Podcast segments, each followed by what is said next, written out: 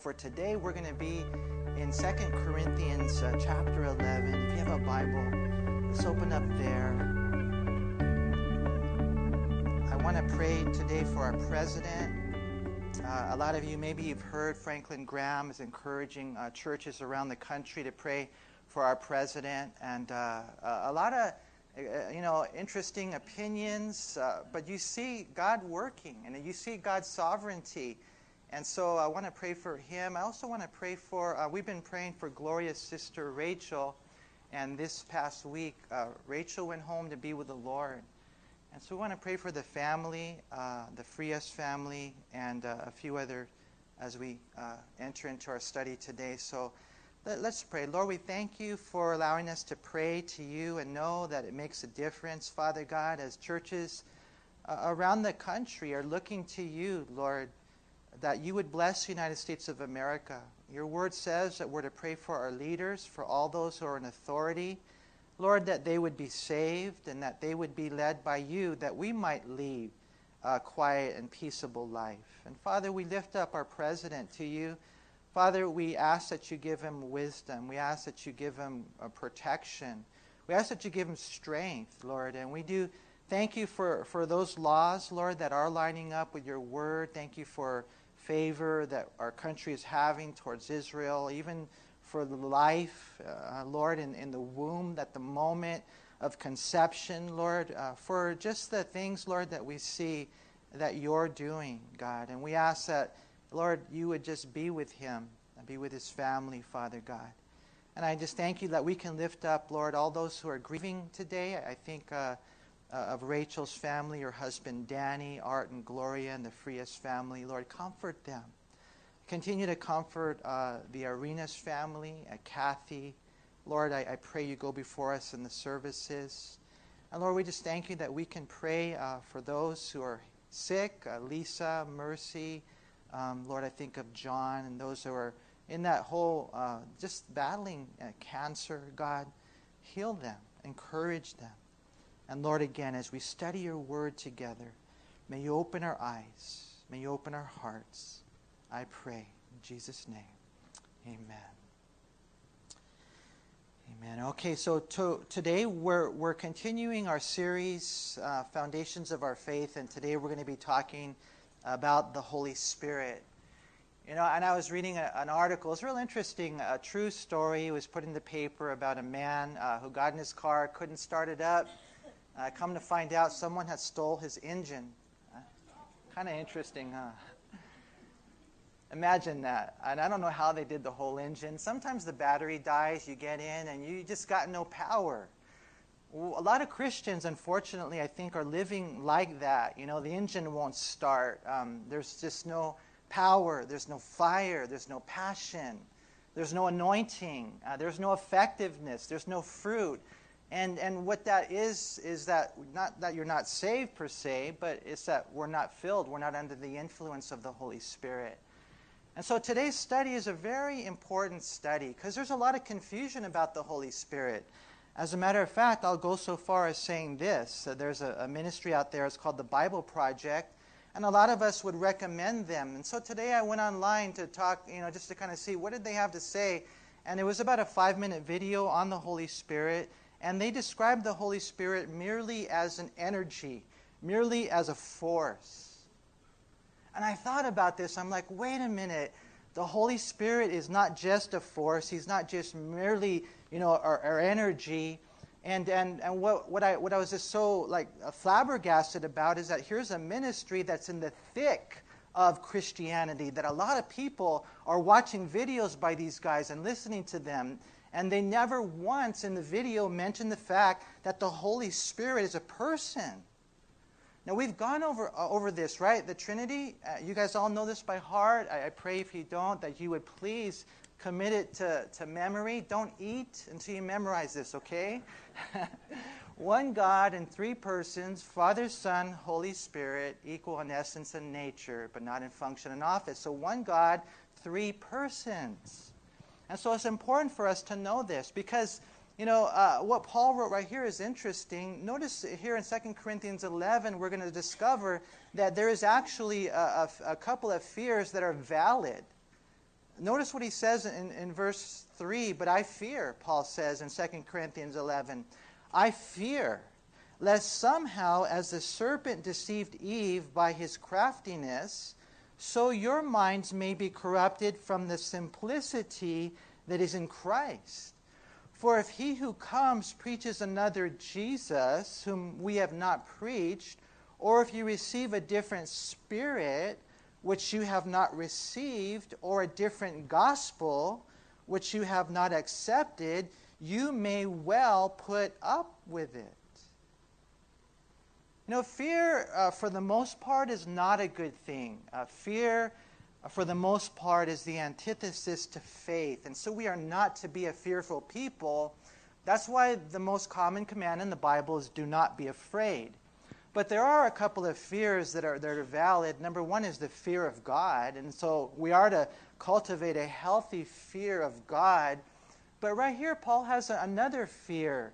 And what he's afraid is that someone's going to come into the church and, you know, might not necessarily be in the building. Maybe they'll write a book. Maybe they'll be preaching on the radio or television or somehow influence you, and they'll preach a different Jesus. They preach a different Holy Spirit. They preach a different gospel, which Paul said in the book of Galatians, it's not really a gospel if it's not the pure gospel. But I'm afraid that if that happens, that you just might put up with it.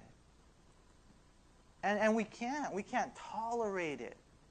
And that's why it's important to cover doctrine. Who is the Father? Who is the Son? Who is the Holy Spirit? You know, we went over the fact that when Jesus gave the Great Commission, he said, baptizing them in the name of the Father, in the name of the Son, and in the name of the Holy Spirit. And that's not just water baptism, that's submerging the church in the three persons of the Godhead, discovering who they are, because it's life changing. I mean, it's life changing. Yes, we need to know the power, the energy of the Holy Spirit, but we need to know the person of the Holy Spirit. Otherwise, we'll never really have that power. And so, in case you're wondering, Manny, why have you paused in teaching through? Uh, believe you me, I'm just as excited as you are to get back into teaching through a book of the Bible. I, I miss it, but I know how important this is. Because there's a lot of people out there who are very confused about the Holy Spirit. You know, there's, there's you know, worship, uh, these great, whatever, so called worship teams that are out there that are teaching lies about the Holy Spirit. You know, they'll tell you that if you're really filled with the Holy Spirit, that this thing called gold dust is going to kind of fall in the air or, or angel feathers, um, you know, falling. They'll, they'll tell you that you're going to see smoke. And some people will tell you that if you're really filled with the Holy Spirit, you know, you're going to sing at the top of your lungs and you're going to be weird.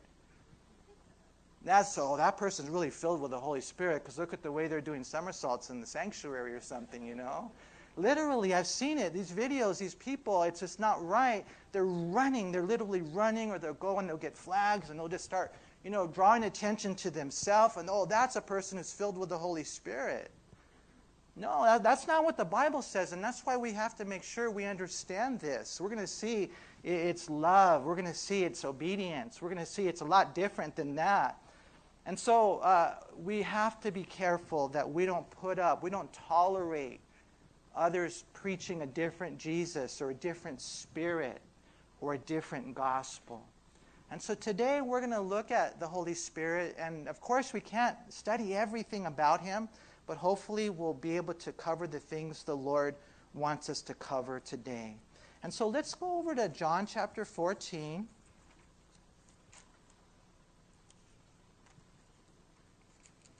As the first point for today is the, the person of the Holy Spirit. And I would encourage you uh, today, if you can, you know, turn your Bible, go to these references. If possible, write them down, you know, if you have a notepad or maybe even on your phone. Because when the cults come knocking at your door, when you're debating that person, wherever it is at work in love, you have to be able to show them where the scriptures are. And so the first thing we see is that this is the person of the Holy Spirit.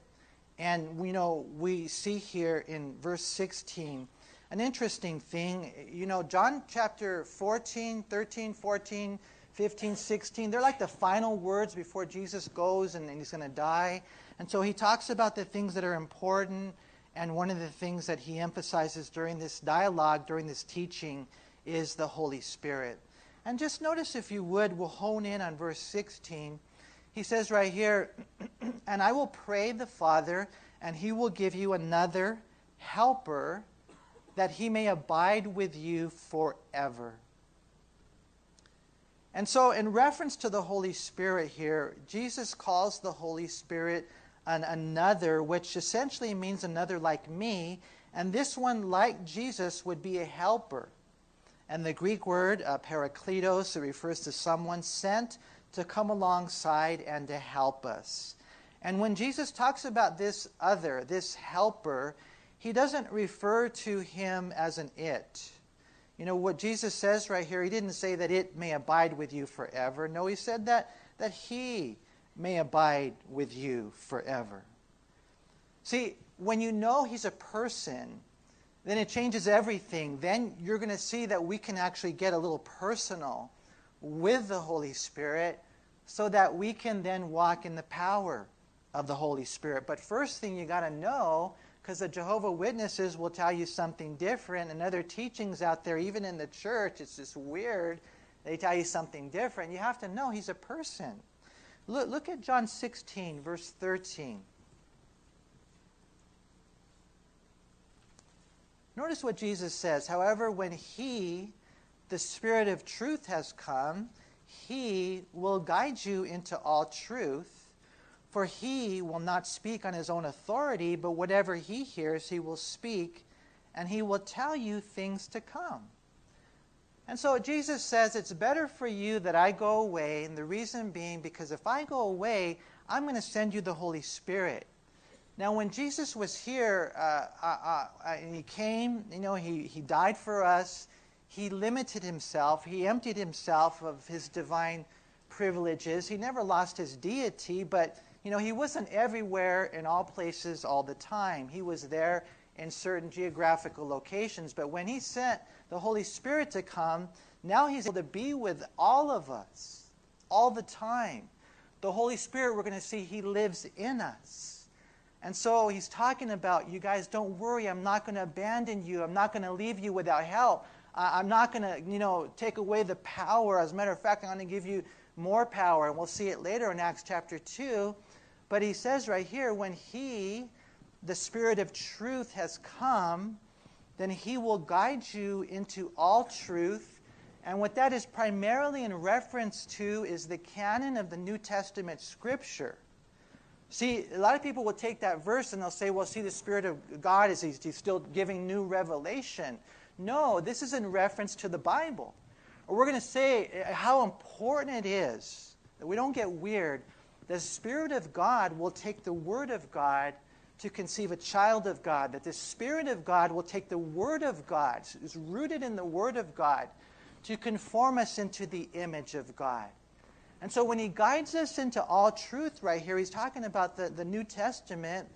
For he will not speak on his own authority, but whatever he hears, he will speak. And so, again, it's all about how the Holy Spirit works and how the Trinity works Father, Son, Holy Spirit, one God, three persons, equal in essence and nature, but not in function and office. Because you even see that here that the Spirit is not just saying whatever He wants to say.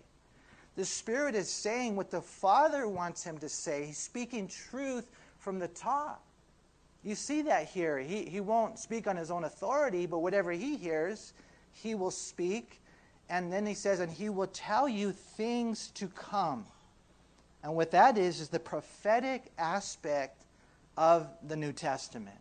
And then also, we know we're going to see later the gift of prophecy. And so, it, you know, you look at that truth that Scripture is packed with so much. But really, the primary point I brought up that Scripture is because of the fact that six times Jesus refers to the Holy Spirit as He. Not it, He. Six times. And what we find is that the Holy Spirit is not this impersonal force like Star Wars, right? Uh, he's a person. And what we find is that we need to get personal. And not just pronouns either that he's called, it's also the characteristics he possesses. For example, did you know that you can make the Holy Spirit sorrow with sadness and grief? That we can offend him and make him uneasy? You ever feel uneasy around people? Sometimes uh, you feel a little uneasy because they're being rude to someone. Has that ever, you guys ever been there and it's kind of a weird thing? Maybe a husband's being rude to his wife and you're almost not, you're like, man, should I say something? Because that's not cool or whatever, a parent with a kid, and it just makes you feel uncomfortable, uneasy. The, the Holy Spirit's a person, and he gets sad. You know, when we sin, uh, we quench the Spirit. And, and, when, and when we doubt him, and these are things that we can do, we can grieve the Spirit. Uh, Ephesians 4 29 through 30 is a good passage to write down. It says, Let no one, let no corrupt word proceed out of your mouth but what is good for necessary edification, that it may impart grace to the hearers. And so, what he's saying here is don't let words come out of your mouth that put people down, that tear people down in different ways. It could be lies, it could just be put downs. But he says in verse 30, do not grieve the Holy Spirit of God, by whom you were sealed for the day of redemption. And so, when we do that, we grieve him, right? We make him sad when we sin, like with the things that we say. And you can't do that with an impersonal force. You can't make a, an impersonal force be sad. And so, you know, when we say words that tear people down, it grieves the Holy Spirit who lives inside of us. It kind of reminds me of that man who posted a sign to all his workers, co workers, who had been talking about him behind his back. The sign said, You disgust me. Have you guys Seen that sign? Disgust me. Okay, never mind. You guys will probably look at that later. All right, that was a dad joke book, okay? So, you know, the Holy Spirit is a person with emotion and volition, right? Meaning that he has a will to exercise. He can choose, and he does that. For example, in 1 Corinthians 12 11, it says, But one and the same Spirit works all these things, distributing to each one individually as he wills. And so there it is again, is a he and it's a will. The Holy Spirit is emotional, he's volitional. And so, first point, and we can spend a lot more time on this, but I just want to make sure that we understand as, as Calvary Chapel Almanites that Holy Spirit is a person, okay? Secondly, we, we want to see the purpose of the Holy Spirit. After the person of the Holy Spirit is the purpose of the Holy Spirit. Now, it's interesting when you compare even the names of the different members of the Godhead. You know, the Father. Why is he called the Father? You ever think about that? We'll talk about that on Father's Day, and it's going to be a great discovery just who he is. Uh, you know, he is our, our Father, right? He is the, the Father uh, also of Christ. And so you look at the Father, and then you look at the Son, and you're like, well, why is Jesus called the Son? And, and what we'll find as we get into this is that describes their eternal relationship, not like the Father made him, not like the Father had celestial sex. No, what it is is it describes their eternal relationship.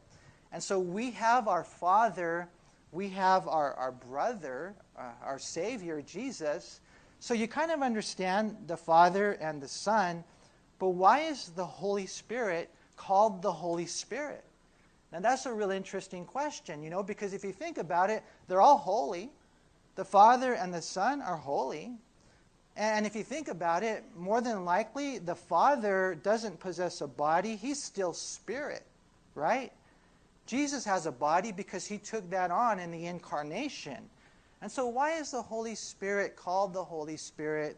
And I believe that at least part of the reason he's called the Holy Spirit is because his purpose is to make us holy. And so when you think of the Holy Spirit, you'll, you'll never forget, well, that's his purpose. He's to make us holy. And we're going to see in two ways. Number one, he's the instrument of salvation. And then number two, he's that instrument of sanctification. You know, the Holy Spirit is here right now. He's here right now. And if you're a Christian, He's working, He's teaching, He's, he's uh, making us more like Jesus, He's sanctifying us. If you're not a Christian, then the Holy Spirit is here and He's knocking on your door because He wants to save you. And so we see that uh, salvation uh, positionally, you know, that the Holy Spirit is doing that work. You know, Christian salvation means that we're saved from the power and penalty of sin. If you're not a Christian and you die, you go to hell. And then after hell, the Bible says in the book of Luke, chapter 16, that that's where they are. It's just a temporary place. Then you go over the book of Revelation, that hell is cast into the lake of fire. That's because we've sinned and separated ourselves from God, and we need forgiveness. And so the Holy Spirit has come, God has come, you know, to save us from our sins. And so uh, it's interesting when you look at the Father, Son, Holy Spirit, they're all involved in salvation. As one person put it, we're saved by the Father when He chose us before time began. We're saved by the Son when He shed His blood on Calvary. But we're saved by the Spirit the moment that we're born again. You see? And what the Father has done in one sense is in the past, and what the Son has done in, in one sense is in the past. But what the Spirit is doing is now. And He is that instrument of salvation. So all three members are, are involved in that, but it's the current ministry of the Holy Spirit to bring us to that place. You know, there's a great uh, visual of this in the book of Genesis, chapter 24, when Abraham was looking for a bride for his son Isaac the, the Bible talks about this guy. We don't even know his name. But Abraham gave him the responsibility to go and find a bride for his son. It was a servant of Abraham. We don't know his name. It's real, like, you know, mysterious. And so some would say later, well, it's this guy, Eliezer, but we're not 100% sure. But that's what the Holy Spirit is doing. The Holy Spirit is gathering a bride for Christ. We don't, he doesn't really draw a lot of attention to himself. His primary purpose is to make us holy, and what he does is he points us to Jesus. Notice what we read here in John 16. And he's talking about the Holy Spirit. Jesus is saying uh, this, all this uh, theology, pneumatology, and, and in verse 8 it says, and, now, and when he has come, he, he will convict the world of sin and of righteousness and of judgment. Of sin because they do not believe in me. That's the, the main sin. Of, of righteousness because I go to my Father and you see me no more. And of judgment because the ruler of this world is judged. And here Jesus speaks about the Holy Spirit and what he will do. Number one, he, he brings conviction Without that, you'll never get saved. Without the Holy Spirit working in us, telling us that that's sin and you're separated from God, you'll never get saved. Well, how do I get right with God? Well, it says right there that He will convict the world of sin and then of righteousness. He'll convince us of how to be righteous. And Jesus isn't here, but the Holy Spirit will point to Him. And hopefully you, you come to the Lord just on love, but if for some reason you need more, you know, uh, I guess you could say persuasion, he, he talks about judgment.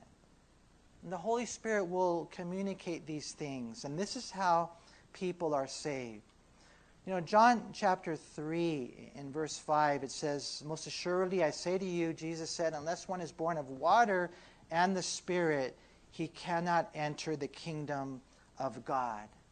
And there's a lot of debate as far as what the water, water is in reference to, but I believe the water is in reference to the Word of God. You see that in Ephesians 5, and Peter also writes about it. But the Spirit of God will take the Word of God and he'll conceive a child of God. The Spirit of God, like I said, will take the Word of God and he'll conform us more and more into the image of God. You know, and that's why when you look at the Holy Spirit, he's a person. He's a person. And so you're saying, okay, the person of the Holy Spirit, but what's the purpose of the Holy Spirit? To make us holy. Number one, by saving us. And number two, by sanctifying us. And what that is, is the Holy Spirit will work in our lives if we'll yield to Him to make us more and more like Jesus. How many of you here would like that to happen in your life. Lord, nail the old man to the cross and, and let me keep him there and change me. You know, my wife, Lord, needs you to change me. You know, my kids, and you know, every parent here, man, they'll tell you how we fail so much, but we don't give up.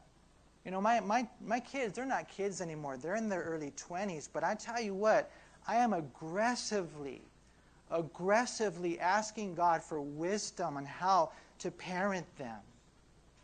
I need the Holy Spirit to change me. You know, sanctification is something that happens immediately, it's a positional thing. We're set apart, but it's also a practical thing, and it happens over time. You know, you're growing, you're becoming more and more like Jesus. We have some really neat passages. Uh, for example, 2 Corinthians 3.18, it says, But we all, with unveiled face, beholding as in a mirror the glory of the Lord, are being transformed into the same image from glory to glory, just as by the Spirit of the Lord. And so there you see, uh, we're looking in this mirror and the mirror is what? It's the Bible. It's showing me me. It's showing me also God. It's interesting because it says you go in and you're looking in that mirror, and you're also seeing Jesus. And then what it says is that you are, are, are, are being transformed into the same image from glory to glory, just as how? By the Spirit of the Lord. I mean, little by little, what the Holy Spirit is doing is he's making us more and more like Jesus. And what the Spirit does is he uses the Word of God. In 2 Thessalonians 2.13 says something similar, but we are bound to give thanks to God always for you, brethren, beloved by the Lord, because God from the beginning chose you for salvation through sanctification by the Spirit and belief in the truth. And there it is again, the Word of God and the Spirit of God. Some people never grow as Christians because all they're looking for is experience. They want to come and swing from the chandeliers. They want you to come forward and we'll slay them in the spirit. You know, and it's kind of cool. You get excited about that. But do you really grow? Is there, are there roots going down? Are you getting stronger? No, the Spirit of God will take the Word of God. And as we're open to the Holy Spirit, He'll change us. He'll make us more and more like Him. We, we see the same thing, something similar in 1 Peter 1 2, elect according to the foreknowledge of God the Father in sanctification of the Spirit for obedience, notice, and sprinkling of the blood of Jesus Christ Peter says, Grace to you and peace be multiplied. And so, what's the Holy Spirit's purpose? Is it to give me the, um, you guys like the funny feelings, the tingles? Like, I want to go to church and get tingles. You know, I want, to, I want to get all emotional. I want to get all hyped up. I want to get, you know, hyped up. No, you don't want to get hyped up. You want to get built up. How are you going to get built up? By the Bible, the Word of God. The Spirit of God will take the Word of God to conceive a child of God. The Spirit of God will take the Word of God to conform us into the image of God.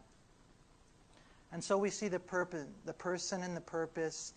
And next are the prepositions of the Holy Spirit.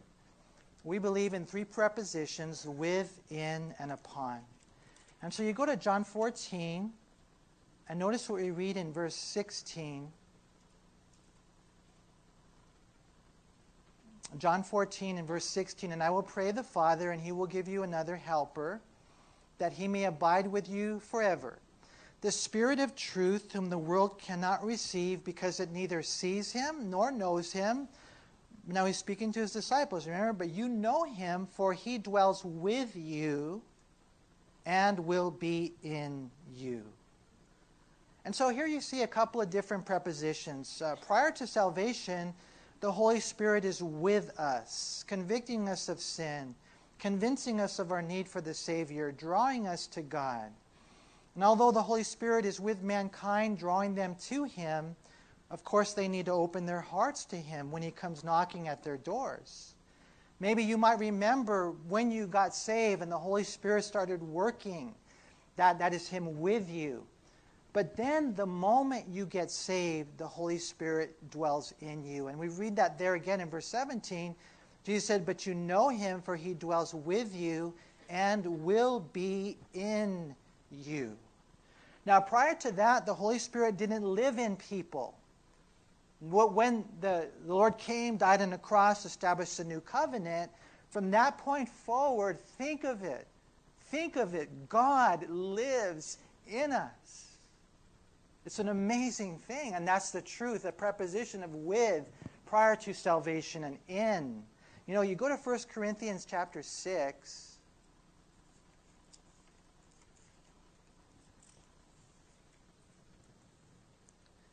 And notice what we read in verse 19. Paul says, Or, or do you not know?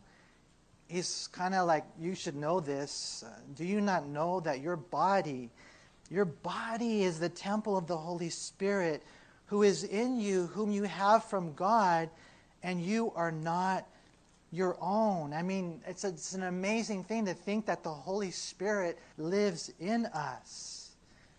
And then that's what he's saying, you know, the, the temple here. The, you read the Bible and you see the way God was manifest or lived in the tabernacle and in the temple, and now uh, he lives in us and his people. We see the same truth in Romans chapter 8, verse 9, Romans chapter 8, verse 11. Bottom line is the moment we're saved, the Holy Spirit comes and takes residence within us. How, if you, how many of you here are Christians today? If you would raise your hand, okay? If you're a Christian, then the Holy Spirit lives in you. God lives in you. Prior to salvation, He was with us, convicting us of our sin convincing us of the love of Jesus Christ and the forgiveness and the life He has to offer and how we need to give our life to Him. But the moment you're saved, the instant you're saved, He comes and He takes up residence within you. He says right here, Your body, your body is a temple of God. And so when the Lord was dealing with the apostles, you remember He died on the cross, He rose again. And then in John chapter 20 and verse 22, it says, And when he had said this, he breathed on them and said to them, Receive the Holy Spirit. And so, John chapter 20, verse 22, he breathed on them. I don't know, you know, how somehow he just breathed on them and they received the Holy Spirit, right? But that wasn't it. You go to Luke 24, if you would turn there.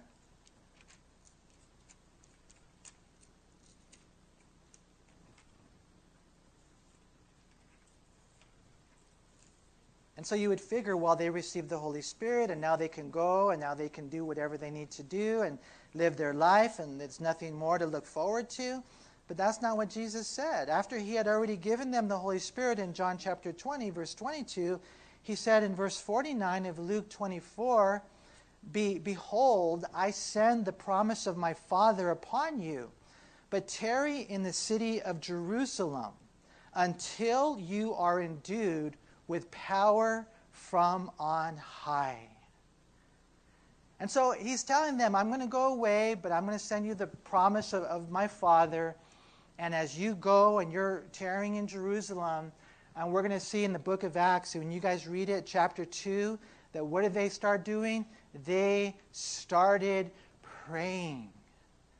I mean, it was 120. They were in the upper room.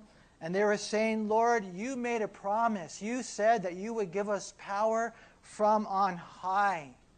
Here we are, we got 120 people. How are we going to impact the world?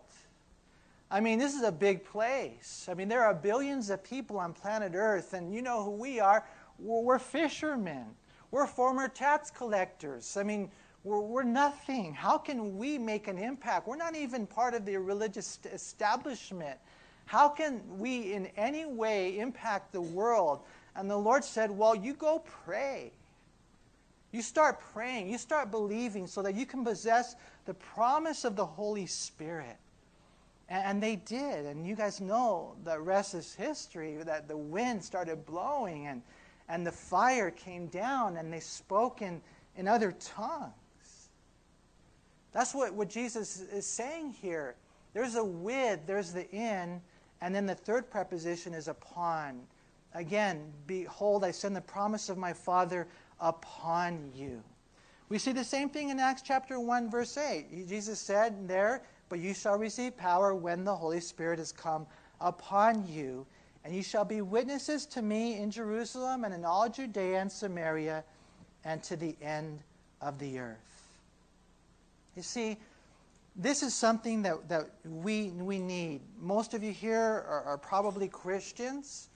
There's a couple of you here I'm still wondering about, but you know, for the most part, you're Christians, right? And so, you know, you've already gotten past the fact that He was with you and He's already in you.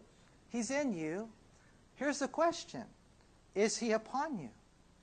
Are you filled with the Holy Spirit? Like the Bible says in Ephesians chapter 5, verse 18, don't be drunk with wine in which is dissipation, but be filled with the Holy Spirit. One thing I've learned is leadership is not a title, leadership is influence. Are you being influenced by the Holy Spirit? Are you under the influence of the Holy Spirit who will take the Word of God to influence you, to change you, to lead you? Are you walking in the Holy Spirit? Because you can always tell when you're not, because when you're not, you're failing. And I, and I really believe there's a, a, there's a connection between prayer and the Holy Spirit.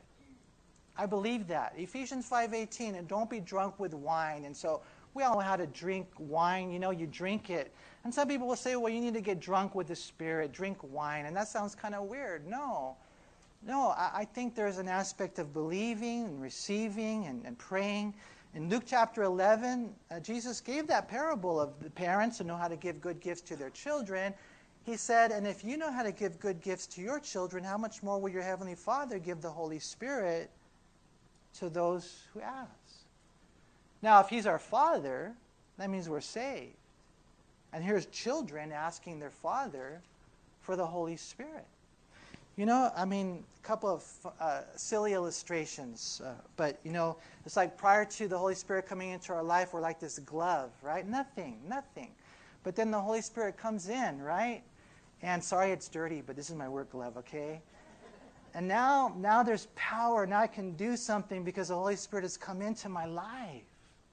That's what He wants to do, you know, before you're a Christian.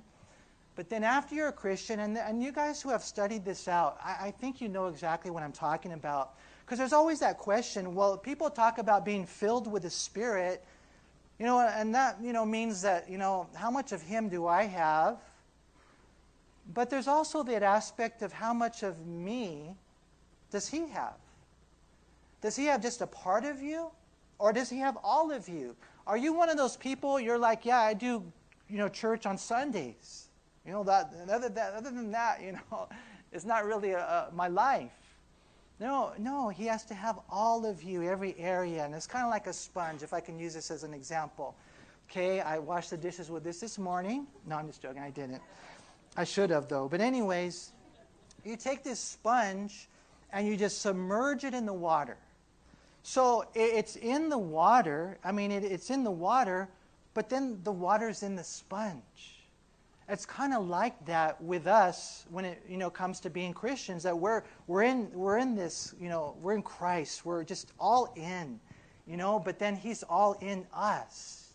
And then like a sponge you know love has a soft side and a kind of a comforting side and a correcting side right? At the end of the day and we don't have time to turn to all these verses but that's what ends up happening in the book of Galatians we find that the fruit of the Spirit is love. Before we get there, let me give you a couple of points and then we'll wrap it up. We talk about the Holy Spirit, the, the person of the Holy Spirit, and then the purpose of the Holy Spirit, which is to make us holy by saving us and sanctifying us. We talked about the prepositions of the Holy Spirit, with, in, and upon. After that comes the presence of the Holy Spirit, and by that I mean the gifts that we have. 1 Peter 4:10 it says that we all have received at least one gift, and we need to minister to others. And so we're born with gifts, and then we're born again with supernatural gifts. What are your gifts? You know, thank God we have guys that have gifts that have given them back to God. It's important for us, the church, cannot really go out and be everything we want to be, how we want individuals to be saved, unless people are exercising their gifts. I'm thinking of this Thursday, and I'm so excited that Ryan Ries is coming out. You know, and, I, and I've seen Ryan, you know, up close. I see the way he genuinely loves people, one by one, ministering to them, the young people, having a heart for them. I get so blessed to see that. But at the same time, understanding he has the gift of evangelism. That's not something that everybody has. And so when, you know, he shares, it's not him. It's the gift that God has given to him, and people get saved. We've seen that with Billy Graham. We've seen that with Greg Laurie. We've seen that with individuals, different types of gifts. Some people have the gift maybe of one on one evangelism, some with the gift and opportunities and open doors of mass evangelism. And so, you know, you invite people. Why? Because you know it's a gift that this individual possesses. And you have to, all of us here, I was thinking as I was sitting back there prior to service, I was thinking, what if everyone here just got excited, Lord, and fell in love and said, you know what, Lord, fill me with your Holy Spirit. Touch my life. It's not something any man can do. But when God gets a hold of you, when God Himself touches you by the baptism of the Holy Spirit, when He comes upon you, you'll never be the same. You know, and that's what my prayer is. I don't want you to walk away today and say, well, I learned pneumatology, I learned you know, scriptures about him. No, I, I want to be filled with him. And then that's something that basically it happens every single day of your life. You're walking in the Spirit, you're led by the Spirit. The last one is in Galatians 5, and I think it would be good to turn there.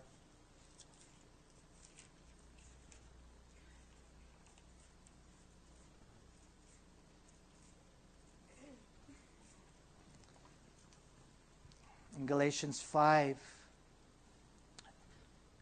Uh, look at verse 16. I, I say then, walk in the Spirit, and you shall not fulfill the lusts of the flesh. I mean, I don't know if there's anyone here who's just tired of that. Tired of that. Lord, I don't want to do that anymore. You know, we're Christians, but sometimes we put it into a different gear, and instead of walking in the Spirit, we're led by, we're walking in the flesh. He says, if you walk in the Spirit, you won't fulfill the lusts of the flesh, because there's a war going on. Verse 17, for the flesh lusts against the Spirit, and the Spirit against the flesh. And these are contrary to one another, so that you do not do the things that you wish. But if you are led by the Spirit, you're not under the law. There's no limitations to what God can do. If you go down to verse 22, but the fruit of the Spirit is love, joy, peace, long suffering, kindness, goodness, faithfulness, gentleness, self control. Against such there is no law. And so, verse 25 if we live in the Spirit, let us also walk in the Spirit. How do you know you're, you're walking in the Spirit? There will be fruit, there, there will be evidence. And the one thing that we're looking for more than anything else is not speaking in tongues, not like, you know, you, you're doing something flamboyant when all reality you're out of control because the Holy Spirit gives you self control. You know, when you are filled with the Spirit, you know, you're going to love, you're going to have peace, you're going to be patient kind. This is what we, we look for and how we need Him in our life. And so, my prayer, you guys, is that we would just be, uh, be led by, by Him, be filled with Him, be touched by Him. I'm going to pray that over all of our lives today, myself included, because I got to let you know that as a pastor, it's not automatic. A lot of times I mess up. I mess up. I'm, i know I'm not praying the way that I should. And I thank God for his patience with me because he doesn't give up on me. And today, when I was praying, and I was spending time with the Lord, that's what he told me. He told me, He said, I love you, son, but you need to pray more. That's what He told me, so that I would be filled with the Spirit. Now, I can't impose on you my personal convictions as to how long or how I will pray. And sometimes as a pastor, I'm thinking, well, I, you know, I, I can't, you know, impose this on them, so I don't even impose it on myself. And God said, that's where you're wrong. Because the personal convictions that I give to you, they might be different, they might be more, they might be more challenging. But that's what I've called you to as a pastor. And so, God help us to pray. God help us to obey. When we disobey the Holy Spirit, we, uh, we, we, we quench Him, we, we grieve Him when we doubt or disobey. So, let me ask you a question. You guys, do you believe? You believe this power is available? Are you ready to receive the Holy Spirit? I pray you, you would. I was reading uh, one post, uh, uh, and it said um, this one guy was asking. Um, I think it was Tony Evans. He said, Do you need the Holy Spirit to be saved? And Tony Evans said on, on the post, he said, uh, You not only need the Holy Spirit to be saved, you need the Holy Spirit to go to Walmart. we just the Holy Spirit for every everything.